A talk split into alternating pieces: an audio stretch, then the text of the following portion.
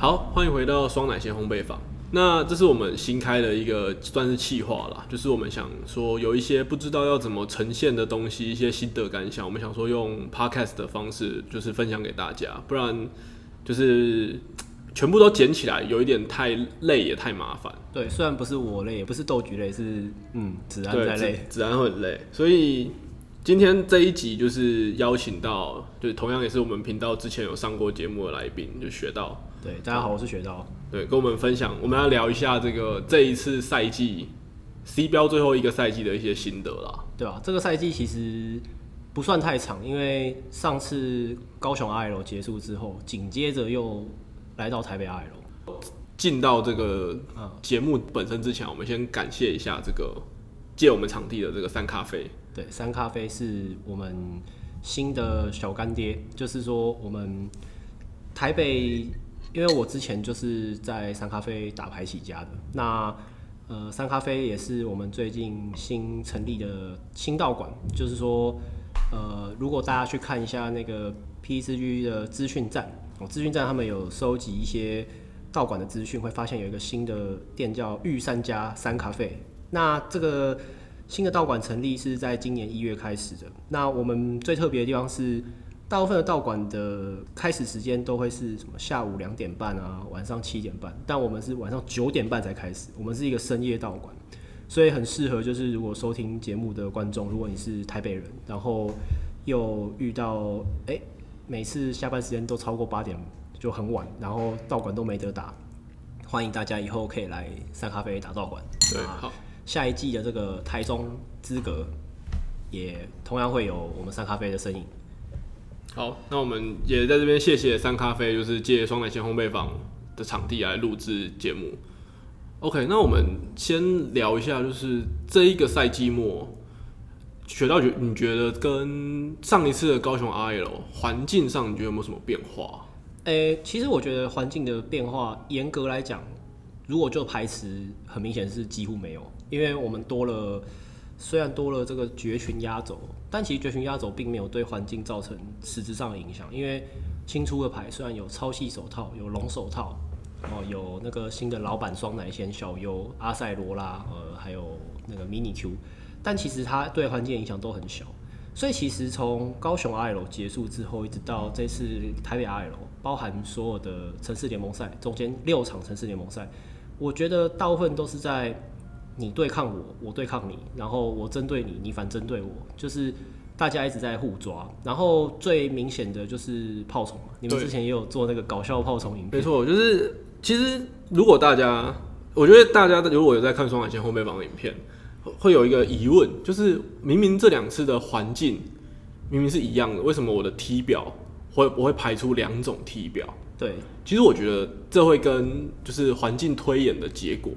有一些差别，就是我举个例子来说，如果在这一个环境里面，三神奇巴纳走的三神特别多，那你势必的你的梦幻我就没有办法把梦幻放到 T0，对，它会有一个推演的结果，对，它其实是一群人在我先读了你的先读，对，它会变成这样的结果，所以举个例子来说，在这一次的这个台北 RL。前几场的 TL 你会发现有一些牌异军突起，最明显的我觉得对环境干扰力最大的是二超梦。对，因为二超梦就是他突然出现，因为他首先在这个香港的 RL 砍下亚军的成绩嘛。对，然后随后又在高雄的 TL 也有登场，然后之后的各个 TL 都有陆续的登场。对，那二超梦的出现，它其实导致我的 T 表必须要重新洗牌过一次。最严重的问题就出在于，就是三神打到二超梦，其实是非常裂开的。严格来说，只要是一些干扰性很强的狙杀招，打到三神应该都是蛮舒服的。对，那另外一个就是二超梦打到梦幻本身，其实也算是偏优。对，偏优。但又有另外一个问题，就是二超梦打到炮虫。其实很烈，二超梦打小人牌只能仰赖20大王。对，可是20大王的伤害很尴尬，他没办法一拳气绝炮手。没错，那另外一个又变成说，这个二超梦又打不赢白马。对，很难赢。对，所以就变成说，如果恶超梦在这个环境里面登场，他会把整个排序扰乱掉，他会把黑马跟三神的顺位往下打。对，反之白马在这一个环境里面优先级会被拉高，炮筒也相对的会被拉高。对，讲到这个恶超梦，就是要稍微提及一下一位金锤战队的好友，就是那个李成进，他真的蛮屌。他上次高雄 TL 的时候，那时候我们就看到他，你也来打了。然后呢我就说你今天玩什么牌组？他说我玩2box。我说2box 是什么2box？ 他说就是有马纽拉跟月亮伊布 TT。我说那不就是恶超梦？他说没有，我觉得打法不一样，我坚持要叫他2box。所以就是他的说法是说，他觉得这套牌之所以不能叫恶超梦，原因是因为就是首先第一个是环境的推演嘛，你以前的恶超梦就是真的是就超猛，对，就是超猛，揽一堆招式机，然后对方不知道你要出什么招。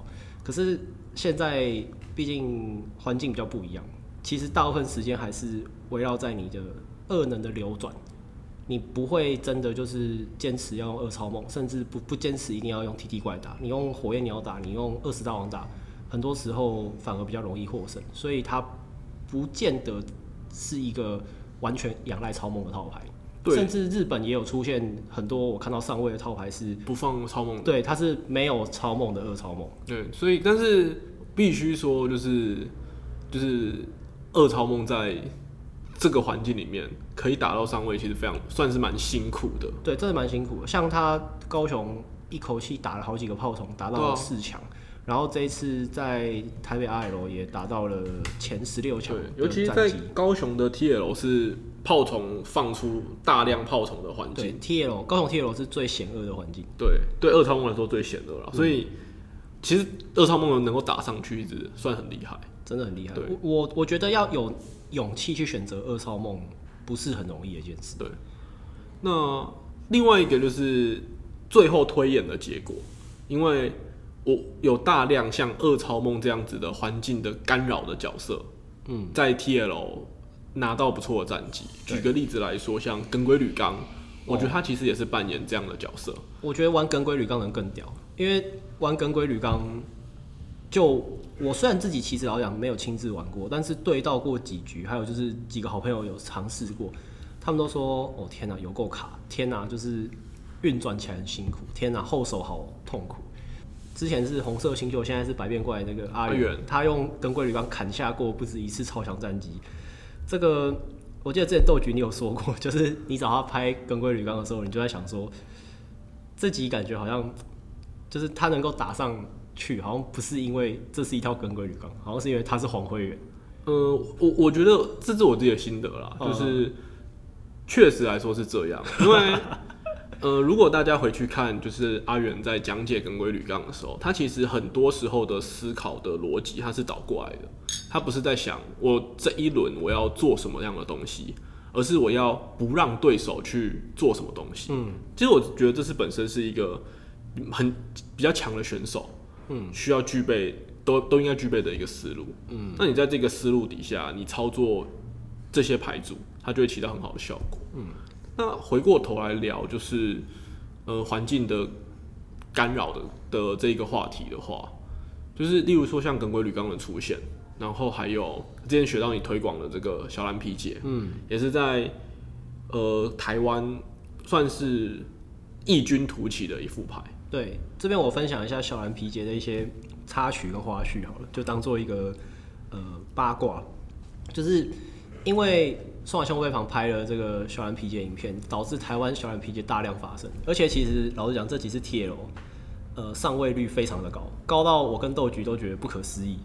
因为我们原本想象是这样，就是说这套牌它虽然有一定强度，可是如果全世界人都知道它的公式跟它背后所隐藏的秘密的话，其实大部分的人事先做好准备，打它应该不会那么辛苦，对吧？对，理论上应该是这样。对，那结果哇，还是拿了蛮多很好的战绩，而且。像那个新竹有一位小朋友叫瑞奇，那瑞奇他在很多场 TL 都拿小蓝皮节，而且他用的构筑很奇怪，他的构筑有放到板木的驱逐，然后他飞天皮放到2组，然后他还是可以在公开组达到超上位的战绩。然后那时候我就有问瑞奇说，为什么你要放板木的驱逐？为什么你要放两组飞天皮？他说哦，因为那个儿童组跟少年组很多三生。他放板木驱逐是因为他常常就是被苗姐学到秒下大嘴娃，就是在他拿奖励卡的那一刻，就是比如说皮杰这边拿掉了对方三神，拿掉三奖之后，拿到三张，然后对方就秒解学到秒下大嘴娃，你防都没办法防，所以他才会放板木的驱逐。然后还有另外一个小插曲是，香港跟台湾的小蓝皮杰其实是都是从我们这边算是参考来的，大部分不敢讲全部，但就是绝大多数的形态都是从这里衍生出来。那有一个很明显的现象是没有雷球 TT， 因为当初教我玩这一套牌的日本人，他原本是有放雷球 TT 在里面的，然后他说打雷球 TT 的理由是在特定对局，例如三神之类的，他其实可以做到很强的牵制效果。但因为老实讲，一刚开始我在跟他讨论战术，还有我自己在改良的时候，我从来都没有搞清楚过雷球 TT 要怎么使用，所以我后来版本是没有雷球 TT， 所以你就会发现，如果你去看那个国外的日本的超牌网。国外的超牌网大部分的雪道皮杰都有放一张雷球 TT， 但是只要是台港这边出来的，一张都没有放。嗯，台港会有飞天皮卡丘。对，会有飞天皮卡丘，他们在那边没有飞天皮卡丘，然后他们有雷球 TT， 我们这边不会有雷球 TT， 就是那个打法呈现一个很强烈的分歧，然后两边的人都看不清楚对方到底在干嘛，是蛮微妙的。对对，然后对，因为像是这一次的这个。RL 台北 RL 是这16强里面也有一套是小蓝皮杰，对对对。然后前几次的 TL 我记得拍拍站的也有选手是用那个小蓝皮杰打到，我记得应该是重文 TL 的亚军。我没记错的话，这一次台北 RL 的那位叫王兆明选手，然后重文 TL 叫小军嘛，对小军选手。纵观了这几次的环境，你会发现其实。很多牌它都有上位的可能性，对，就是它不会像之前我们高雄爱楼看到，就是一眼望去只有梦幻跟三神，对，所以变成说，我们最后排完体表之后才会跟子安讨论说，那其实在这个环境里面，真的是你玩你熟悉跟你喜欢的牌，你就会有机会上去。对，好，那我们来。主观的看法就不要那么客观，就是单纯把自己的情绪跟这次遇到的实际状况来讨论一下。那先从那个豆菊讲一下好了，就是豆菊你这次的战绩用的牌，还有你遇到的状况，还有你观察你的战友的状况。哦，我必须讲啦，就是我在这一次的 RL 的赛季里面啊，是我一样是开我的 VIP 黑马，就是之前在高雄 RL 跟 TL 拿到好战绩的那一次，就是之前焦林德给我参考的构筑，是 Sam60 吗？我跟焦林德这一次是 Sam60，哦，然后跟你现在这一次是 Sam60， 然后跟那个16强还有一个叫蔡安信的选手，哦，一样也是 Sam60，懂？对对对，我们是用这一套打。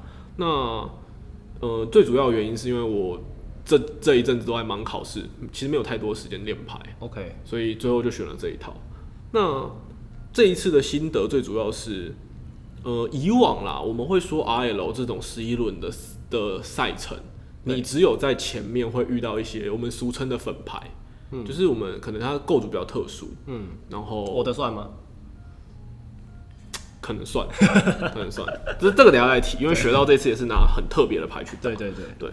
那而我这一次用黑马打，其实我一直到我觉得到赛局到比较后面，还有遇到一些蛮特殊的牌型，对，像是我第一把我对到的是这个速效大争锋，哇，这报复社会，对，非常的针对的牌型，就是基本上它是可以抓梦幻的速效，就是靠马士德抓大争锋，还是它是传统进化？没有马士德，它是就是直接马士德大争锋。然后填一个草能，就直接会咬死你一只梦幻的。其实我觉得这个很神奇，就是之前我已经研究马士德很久了。那我觉得马士德很像在等一张关键牌，就是我们所谓的高级球。因为有高级球在的时候，马士德的触发几率大幅提升。但没想到竟然有人已经迫不及待拿出来玩。对，那我前面打到速效，然后。到了游戏的到 RL 的中期，大概在我的第7把，因为我应该是我那时候前面只输一把，应该是6-1或是5-1的时候，对，我还有打到小小丑，哇，小小丑，对，其实严格来讲，我觉得小小丑在这个环境里面好像还不错，理论上还不错。而且因为我必须说，就是如果我们把整个环境摊开来看的话，嗯，我除了三神之外的对局，然后因为现在也没有连击熊，对，真的是蛮小的。对，所以其实小小丑打到黑马、白马、炮虫，嗯，都其实都是占有一定的优势的，嗯，对，所以我觉得小小丑他可能也是抓这个环境上来，所以我那时候对到的时候，我也是蛮惊讶，哎，到这一个轮阶段还有遇到这样子的牌型。我觉得尤其是小小丑对于一些特别针对炮虫或特别针对鱿鱼这两个常见小人牌的人来说，他们在第一时间可能没有办法很好的去反针对小小丑的来袭，因为小小丑他的资源管理的方式跟他们两个还蛮不一样的。对，嗯，而且另外一个就是说，我自己黑马，大家可能会想，就是黑马是一个整套牌组里面有兼容这个手牌控制的一套牌，鬼术。对，你可以用鬼术加马力，对，去控制对方的手牌。理论上对小小丑应该是会有一个蛮强的干扰的，这个就是我这一次 RL 最大的敌马力鬼术。对，但我后来实际打起来，我会发现说，其实因为它是走奇诺利鼠走的，嗯，等于是我马力鬼术其实效果并没有那么大。再加上他用这个白蓬蓬，就是幼绵绵进化的白蓬蓬，他可以拿两个能量，就是他可以靠台面去变出很多东西。对对对，他靠着呼朋引伴就扑出这个栗鼠幼绵绵跟这个小小丑的时候，嗯，你很难第一时间去解决掉那些后排可以让他运作宝可梦，嗯，所以其实那一把我觉得打起来其实是非常的惊险，嗯，对，那。但我必须说，就是虽然很惊险，但遇到这些牌，你心里是开心的。哦，你说作为一个玩家，对，作为一个玩家来说，你心里是很开心的，嗯，因为你就不用想说每一把都要打三神、打梦幻。那其实说实话，这个游戏会有那么一点无趣啦。啊，这就是我台北 RL 的心得。对，那反过来就是学到你这一次，我印象中你也是打比较特别的牌型。哦，对，我这次使用的是猫日和。对，那其实很多人应该不见得知道这套牌在干嘛，我就简单的讲一下这套牌的原理。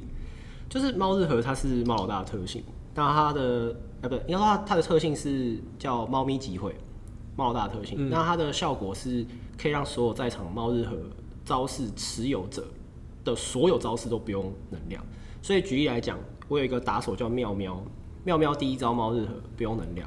那他第二招耳部强念原本要超5/5，也变不用能量，所以我整套牌只放到4个捕获能，把它当巢穴球在用而已，基本上不算真的有带能量。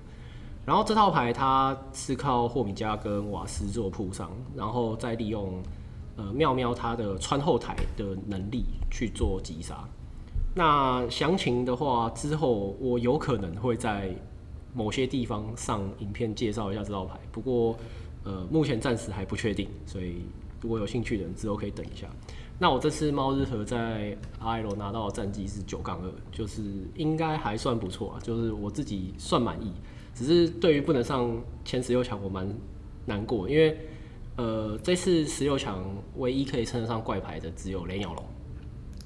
对啊，确实只有雷鸟龙。对，那我觉得如果我猫日和也能打进去的话，应该是挺帅的。对，因为其实我后来一直到。就是你在 RL 的这个前几桌，你在巡的时候，你会发现其实种类是很多的。对，种类是还蛮多。对，种类是很多，虽然不见得有怪牌，有我们所谓的怪牌分牌，但你会发现它其实很多很多不同的东西在缠斗着这样。对，就是像你们这次上的 T 表，基本上 T0 到 T3 都至少有一副在前第一排。对，都至少有一副在第一排。对对对。然后像这一次的16强里面，除了雷鸟龙之外，也有连击熊打上去。对。所以其实环境是非常多元的。对。对啊。那我这次玩这个猫日和，其实好简单跟大家分享一下我准备大赛的过程。就是我就想把这个称为一个赛季，就是一个 RL 到一个 RL 之间。那这次 RL 到 RL 之间有6个 TL， 那我几乎每一场都拿不同套牌去打。我第一次是拿小蓝皮杰，因为那个时候我还没有很明确的想法，然后那时候就遇到了一个很好笑的状况，就是那个松鼠窝战队林哲璇，他一遇到我，他玩耿鬼哦，他直接啪选后攻，然后我就一种，好，我不玩了，我不玩了，我回家要改牌。对，所以我自从那天之后，我就不玩小蓝皮杰了。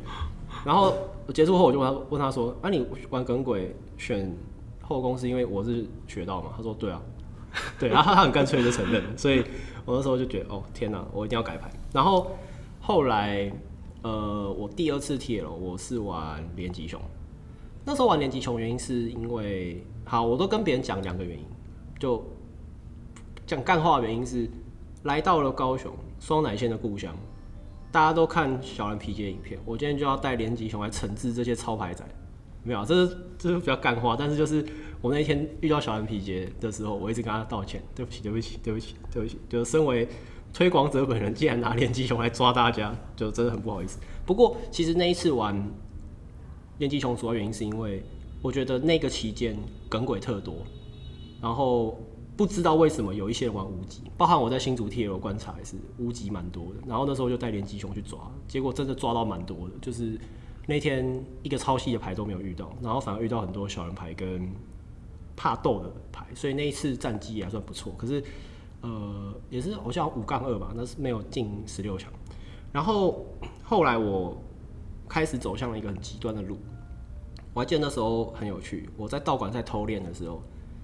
那个猫脚印东门店对东门店那一次拍了我的手牌，就是他那个是店家花絮的时候，对店家花絮就拍今天我们有道馆赛，然后有拍到我的手牌，然后豆局刚好看到那个照片，然后他就跑来密我说等一下，你今天玩这支牌是什么东西？为什么我看不懂你在玩什么？对，然后我跟大家简述一下那张照片，他的手牌有这个梦境球，对，然后黑带。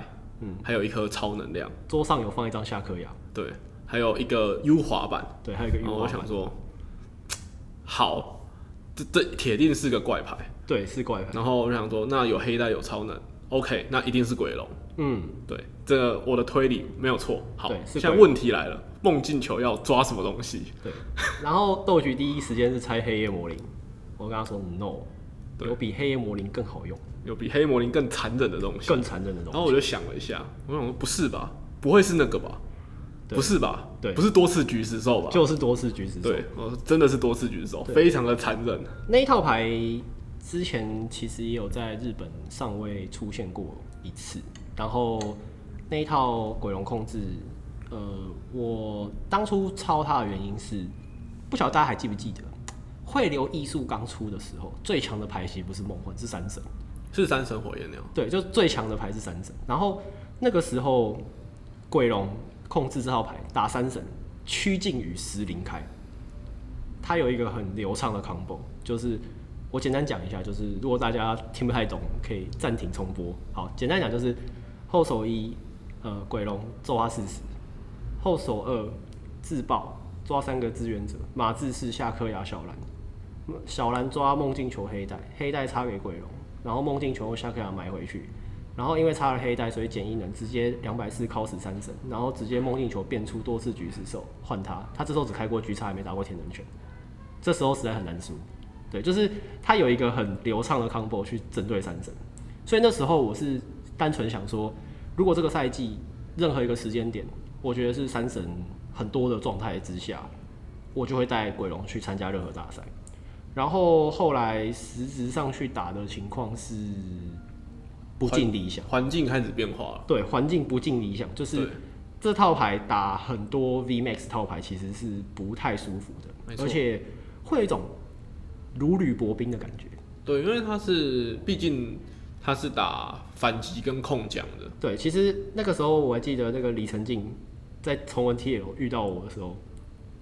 他跟我打完，他就说这是一套很适合你的牌，打牌可以看出人的个性。他说你玩牌都喜欢就是桌上东西摆少少，然后挖一个局给别人跳。对，我说好像是这样，但又不太确定这样讲对不对。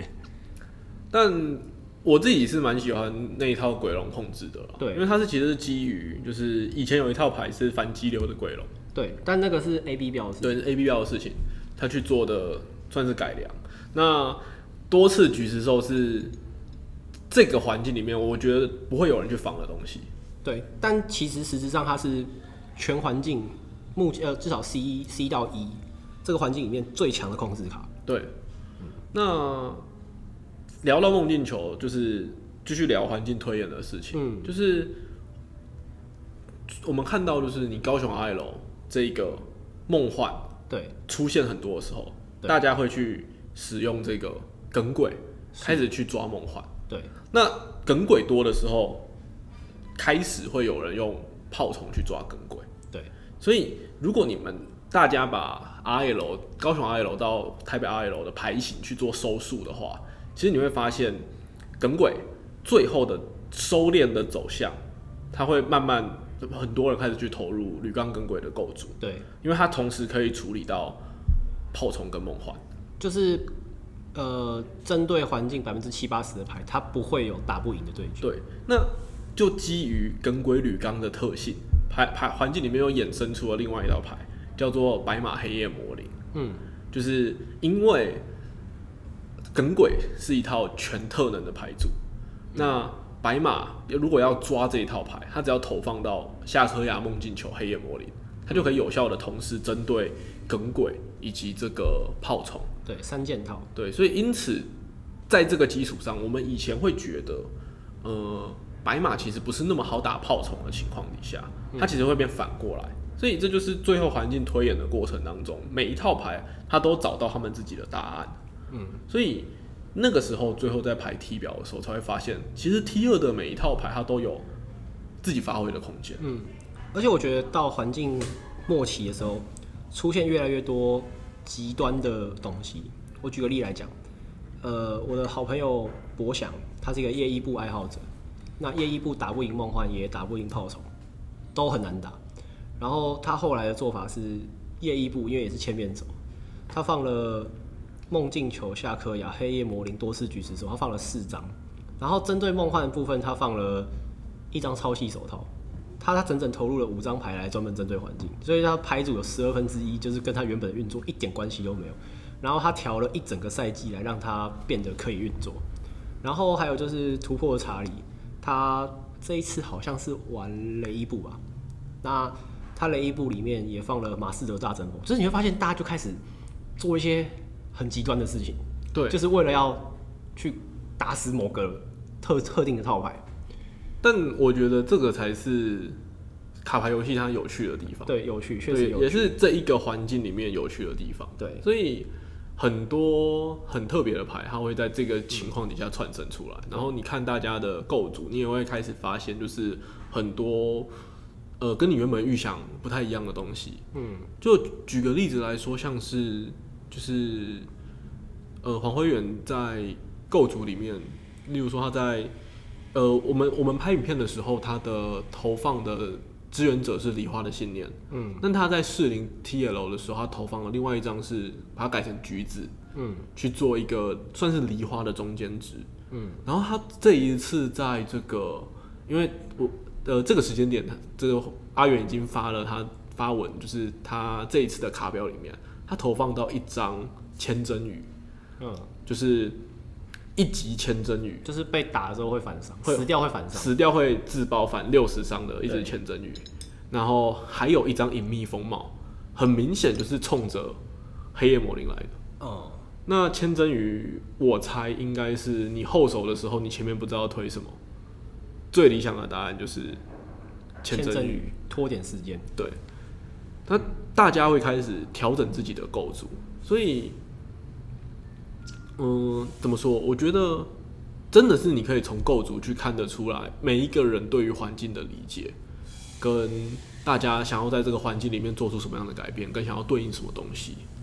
嗯，我自己也分享一下，就是我刚刚讲，我前面先试了连击熊，后来试了鬼龙。那其实那时候鬼龙失败的时候，我蛮挫折的，就是就像你讲的一样，大家在这个。环境的碰撞跟推演当中，大家都想要去试着，要么你玩主流，然后你在主流里面塞入够多可以抗反主流的东西，或是对付其他主流的东西。就像是你刚刚讲，阿元选手他带了隐秘风帽、千真鱼、橘子、梨花信念这种边边角角的牌，那我的话，我是选择整套牌我都要反主流，就是我用的牌通常都是对方大概要打到20分钟的时候才会知道我到底在干嘛的牌。那这也是我玩牌的一个乐趣啊。那鬼龙那时候失败，我其实蛮挫折，就是因为我觉得这套牌绝对有搞头，而且我觉得虽然我刚刚讲打 VMAX 牌型不太好打，但其实我的鬼龙那时候打梦幻的战绩大概是6胜1败，就是输的比率不是很高。那主要是仰赖他的巨叉招，可以直接把梦幻送下去，然后他会一瞬间没有打手，然后他的整个运作会出问题。那为什么后来我还是放弃鬼龙？我那时候跟我的好朋友说，我觉得我不够格，就我觉得他的操作太困难。很多时候我的自爆磁怪要抓支援者，或是我的下颗牙要埋东西回去，或是我今天小蓝要抓东西的时候，我都要预判到2-3个回合后我需要什么样的资源，甚至要担心对方会不会有马力印章去做正确的选择。因为这套牌检索的牌库的卡太少，你只要东西被码下去，你就真的埋在下面，永远拿不出来。后来我就决定放弃鬼龙。那后来是有一天在日本少尉牌组看到一个猫日和，我相信其实很多人有看到这套牌，但是你们找不到牌表，原因是因为那个猫日和拿冠军的那个人，他自己是一个小 YouTuber， 可是他真的太小了，他的订阅人数不到1000。然后我不小心找到他的频道，然后他在他的频道上面放了一个只有1分钟的讲解影片，跟抖音一样短。然后我后来就去试着联系到这位作者，然后就跟他讨论了一阵子，然后改牌，然后最后在这一次的最后2次的TLO都是拿猫日和，一次战绩是5胜3败，一次是5胜1败1双败，就我觉得战绩都还算不错，所以我决定在这次 RL 把它拿出来。那我必须说，我觉得猫日和是一套，它是有机会被对手用公式解去处理的一套牌。对，可是就像小蓝皮杰一样，就是小蓝皮杰也有公式，那打败小蓝皮杰也有公式，可是对方要在不知道你玩什么的情况下，比如说，我记得印象很深刻，那时候打很多 TL 的时候，我前面站一个类器，然后贴一个捕获门，对方已经下意识觉得我是炮虫，对，然后他就会用对炮虫的方式去打我，而且我其实后手一通常不会下喵喵，我通常会先把类眼器跟一些我要的资源把它弄出来之后，我才会在后期开始做猫日和，因为前期猫日和是没有伤害的。其实赶快把谍报走做完会比较好。对，然后后来猫日和这套牌，我觉得它在整个环境，它打所有牌基本上都有打，除了瓦斯，它可以打三神，可以打梦幻，可以打白马、黑马什么，其实都能打，只是。通常要看我的顺畅度怎么样，所以这套牌我投放到20颗球。那当天环境是这样，当天环境我打到3个梦幻、3个三神、3个黑马、1个炮虫、1个鱿鱼。就刚刚斗局说的那个环境多样性，在我的对局里面是完全看不出来，就是哦天哪！而且因为汇流能可以挡特性，然后黑马有马力鬼术。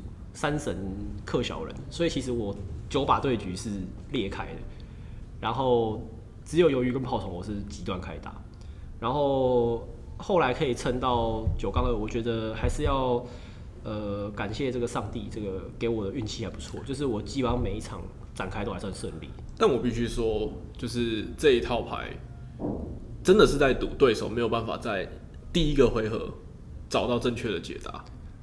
其实我觉得这个是我后来有稍微思考这个问题，就是大部分的人，我不是要说大家会不会打牌、懂不懂打牌，而是说大部分的人习惯性上会先做自己的事，而不是去观察对手。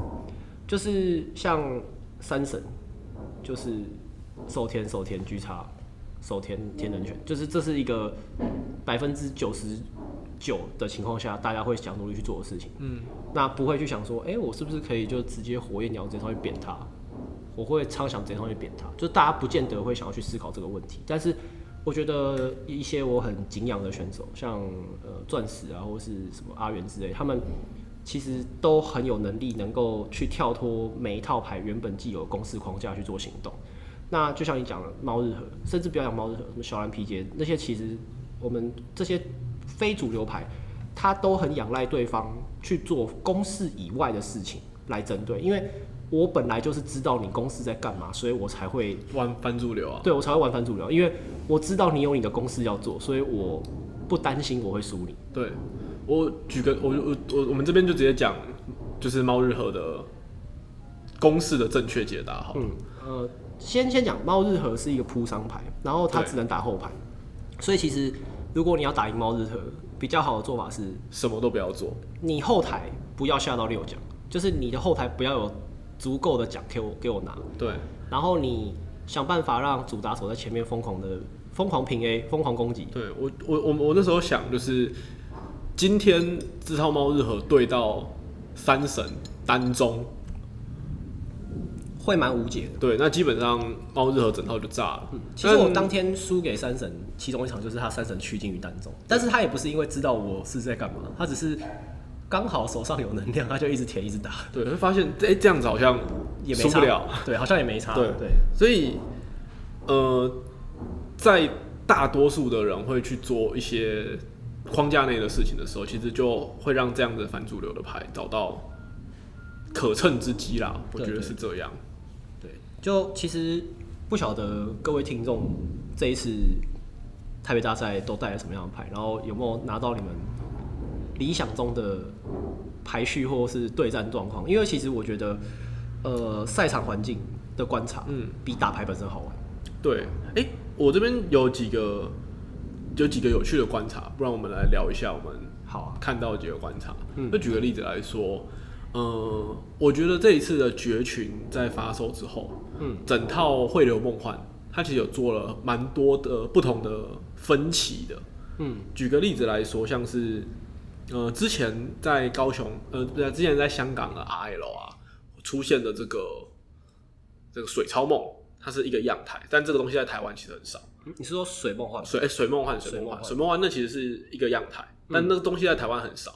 那另外就是钢轴的梦幻，会放到纯钢去让这个盖诺塞克的进攻动得起来，对，动得起来，这个是一个样态。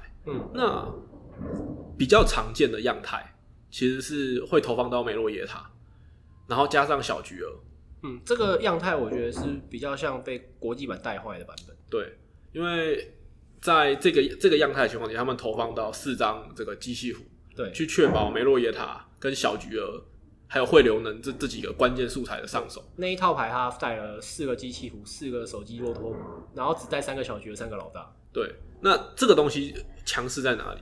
他强势在他后手的第一回合，你很有可能暴打对方，很有可能会被一只梅洛耶塔直接打2奖。对，甚至如果你今天运气比较差，你起战的是耿鬼，耿鬼狙叉或者是皮姐，你有可能第一回合会掉3奖。对对对，因为梅洛耶塔他在开完小菊儿加手田3颗汇流能，加上一颗糖的情况底下，可以直接打到240。对，他会直接喷掉。然后后来发现赛场的梦幻开始趋向这个样态。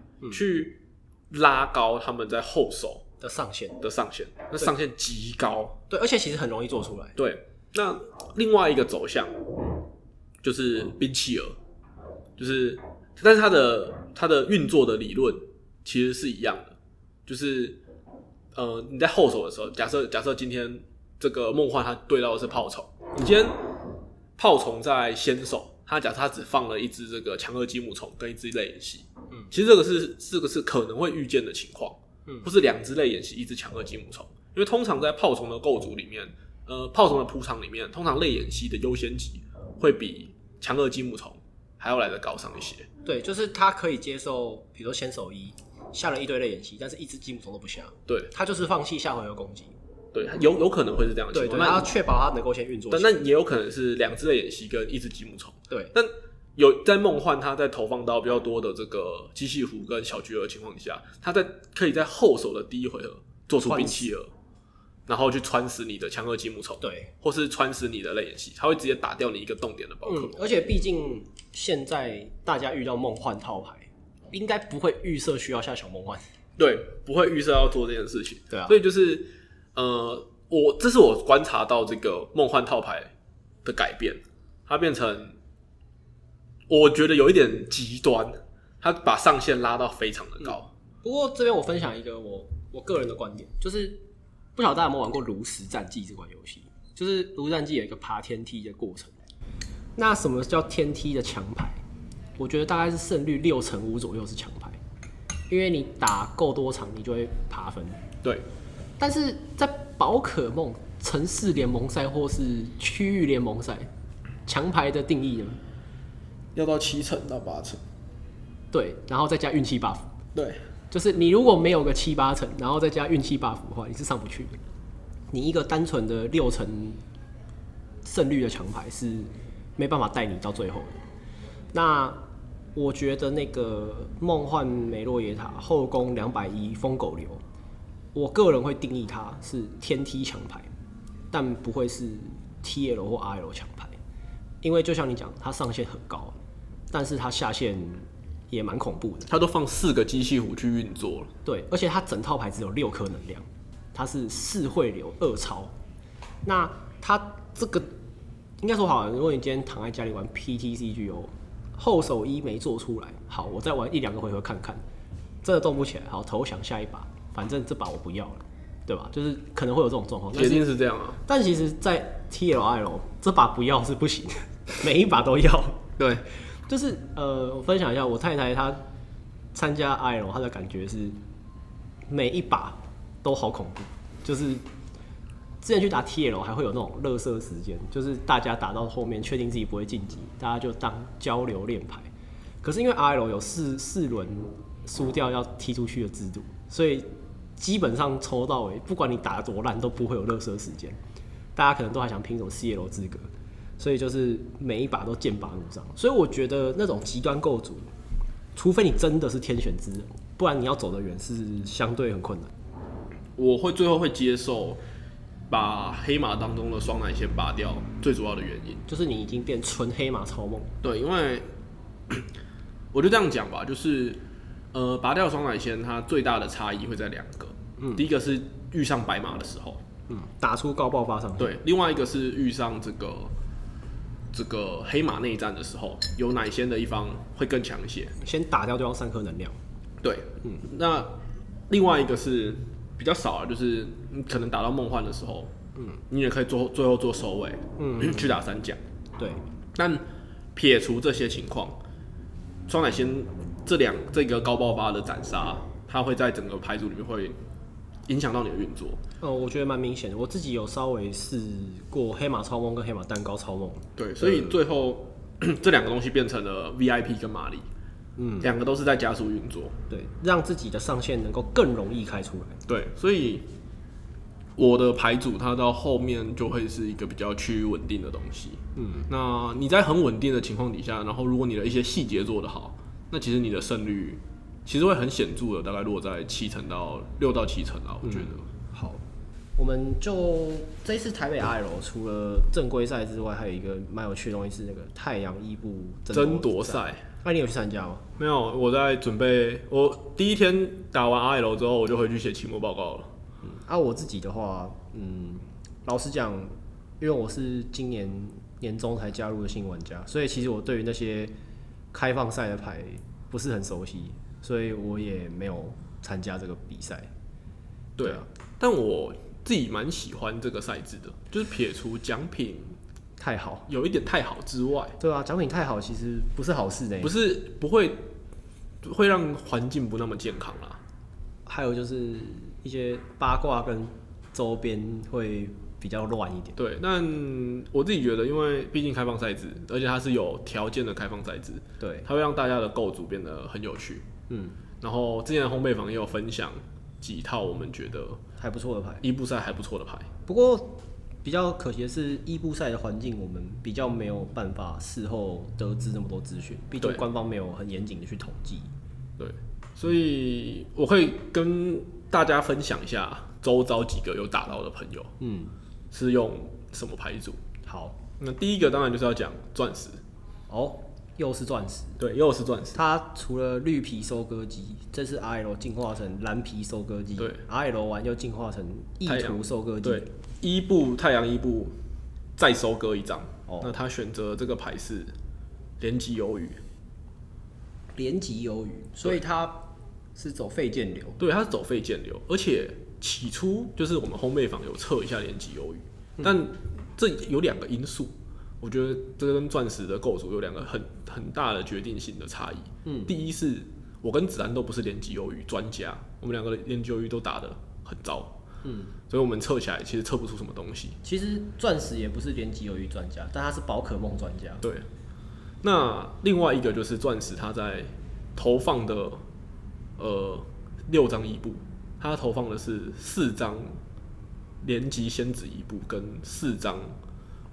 两张哦，两张水伊布，两张水伊布 V Max 跟四张的仙子伊布 V Max。对，这边跟大家讲一下，就是那时候是钻石吧，他在 FB 突然说借两张水伊布急用，今天马上，他大概是早上10点的时候发的，就比完赛的隔天10点发的。然后我一看就是你要玩鱿鱼对不对？他说对啊，哈哈。我说你是不是要放4个仙子，2个水伊布？他说对啊，哈哈。然后呢？我就想了一下，我好像有一张普的，还有一张大意图。上次那个水伊布争夺赛的时候，我就收了一张。然后呢，可是它是被尘封在我家的卡砖里面，我就这样特意的先冲回家，帮他从卡砖里面把那张水伊布拿出来拆开，然后再杀到南港展览馆拿给他。那还有他不负众望，对他最后又打到。但我必须说。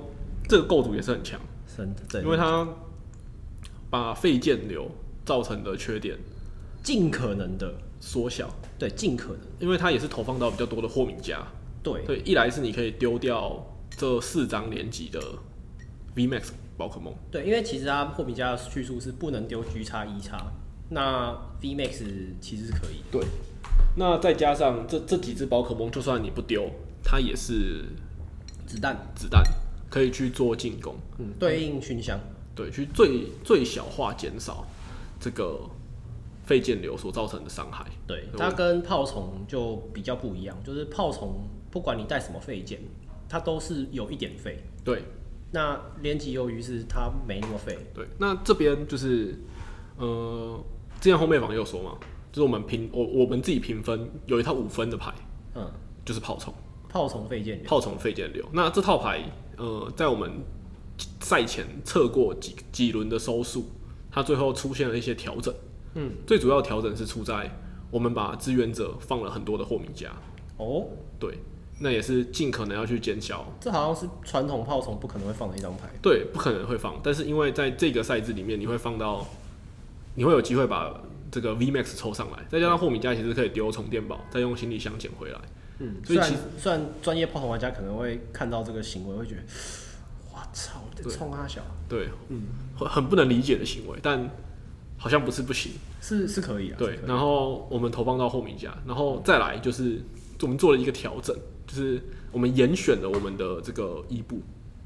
那我们做了什么调整？我猜猜看。好，你猜猜看。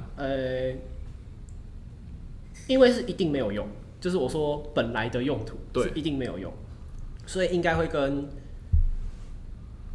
标有关系，对，跟标有关系。那标的话，就只有连级跟一级，因为没有汇流伊布。没错。那连级标应该没有什么特别用处，除非你用马士德什么把它捞上来，但是好像没什么用，所以应该是带一级塔，或是带一级标去用一级塔。对。哦，没错，就是我们最后收束的想法是，我们放4张这个一级月伊布，哦 ，V Max 跟4张的2张的火伊布 V Max。哦，对，总共有2种，对，有2种的伊布。但我们没有想要去自己带一级塔，哦，我们是想希望对方会带一级塔，反正就是有用到就用了，没用到就算了，跟对方借一级塔来用，哦，就是我们最后构筑收束的结果。对，那这个东西它在开放，它会遇到什么样的问题？其实我们那时候想了，我觉得我们最主要的炮筒在开放最主要的敌人有3个，哦，第一个是雷伊布，对，雷伊布，但我们自己觉得雷伊布登场率可能不会那么高。哎、欸，真的吗？当初呼声最高就是雷伊布。对，但是因为还有这个一级熊越伊布有可能存在，嗯、再加上无极也有可能跟他打个你死我活。对，所以我觉得雷伊布他可能，我们的感觉是雷伊布他虽然是主流，但他可能会自己下去，他有可能会被其他牌打下去，就是出现率高但胜率低。对，我们自己觉得是这样，他可能是主流，但是他不见得都会上去，嗯，他没有那种绝对的宰制感，嗯，所以雷伊布的对局我们就觉得，嗯，遇到可能可以让，嗯，那接下来就有两个我们觉得很难处理的敌人，第一个叫做奇迹迷宫，就是妖场，它的效果是就是场上妖精系以外的宝可梦需要填多一个无色的能量，嗯，才可以。虽然我是新玩家，但这张牌。恶名昭彰，对，才可以做进攻，等于是你的炮虫需要多填一个捕获能，有一颗捕获能或是一颗充电宝。哦，一颗充电宝肯定是不能接受。对，一颗充电宝肯定是不能接受。那再加上以前的炮虫是不会带任何的场地，那你基本上被定张腰场，那你这把就是被打着玩。嗯，所以这个东西一定得解决。是。那另外一个我们觉得很难处理的敌人是变速木。欸，其实我不知道这是什么。对，大家一定不知道是什么，因为我们那时候测出来，我们觉得炮虫是顶天之后，我们就在想到底有什么方法可以抓炮虫，而我们自己找到的答案就只有零星的奇迹迷宫跟电速木。所以电速木到底是什么效果？它叫做电速木巨叉。哦，那它的特性就是铝钢龙的特性。OK， 就这样。哦，所以其实就只是一个可以直接拍下去的铝钢龙基础版。铝钢龙，对，它就是一个铝钢龙 VMAX， 但它可以直接拍下去。二奖基础怪，对，然后它血有180。哦，所以就是电速木单中跟你撞死。对，那在这个情况底下，炮虫会非常难处理，因为在你挂了6张废件的情况底下，你没有办法放太多的射手前面，也不可能带雪道吧？没有，最后我们想到的方法就是我们放了1张雪道。哦，这个跟那个。但我记得是蔡永大的炮虫好像也是有放雪道。对，但蔡永大的炮虫放雪道的理由是什么？我们可能要看事后的访问，嗯，可能打电话问他，对，才有机会得知。但我们在那个开放赛放雪道，最主要目的就是我们想要同时针对妖场跟电速木这两个东西去做繁殖。OK， 但真的大家有这么聪明吗？去带我不知道，但我必须说。因为我周遭朋友有2个是用炮虫打到的，嗯，打到太阳伊布的，嗯，他们的结论大致上就是这2个东西，应该说就是雪道有没有用到，其实没有什么差别。哦，但炮虫的强势在开放赛仍然没有办法，就是被阻止。哦，对对 对，因为其实毕竟那个伊布赛都是4场而已嘛。对啊，就4场。然后而且虽然这样讲有点裸露，但不得不说，最后一场很多人不会打到4场，啊，对，很多人不见得会打到最后一场，对，甚至可能不知道几场，反正总之就是会有一些大人的因素，所以没有打到4场，对，所以其实讲这个环境还是挺脆弱。我说脆弱就是他很仰赖这个运气，对啊，很仰赖这个运气，对，所以那时候才会跟大家说，可能炮虫是个不错的选择。嗯，我如果当初有想要报名的话，我应该会选跟钻石一样的乌贼，因为乌贼是我比较习惯的牌组，然后它整体的运转也像你讲一样，比较不会受到废件的影响。然后再来就是我觉得那个雷伊布这个东西，它由于是绝对可以处理掉的。对，毕竟雷伊布最大天生缺点是打到小人牌的时候。他没有办法处理到前面的打手。对对对对。那另外一个朋友打到的，他是用无极。哦，对，无极越一。必须说啦，毕竟无极它的制成的体系其实还是很强，完整，非常完整制成的体系。嗯，那再加上另外一个因素就是，虽然我们会说这个有这个闪电鸟会去妨碍你去做进攻，嗯，对，但。因为开放赛有一张牌叫做黑市，哦，它的效果是你的2系的宝可梦如果身上有天赋二能量，他被击倒的时候，对面会少拿一张奖励卡。哦，这是零星卡。对，是零星卡。哦，好强哦，很强。所以变成说，你的无极虽然你被闪电鸟击倒了，没那么亏，但它是一张二奖无极，就没那么亏。对，你可以再用其他东西把闪电鸟解决掉之后，继续进行作战。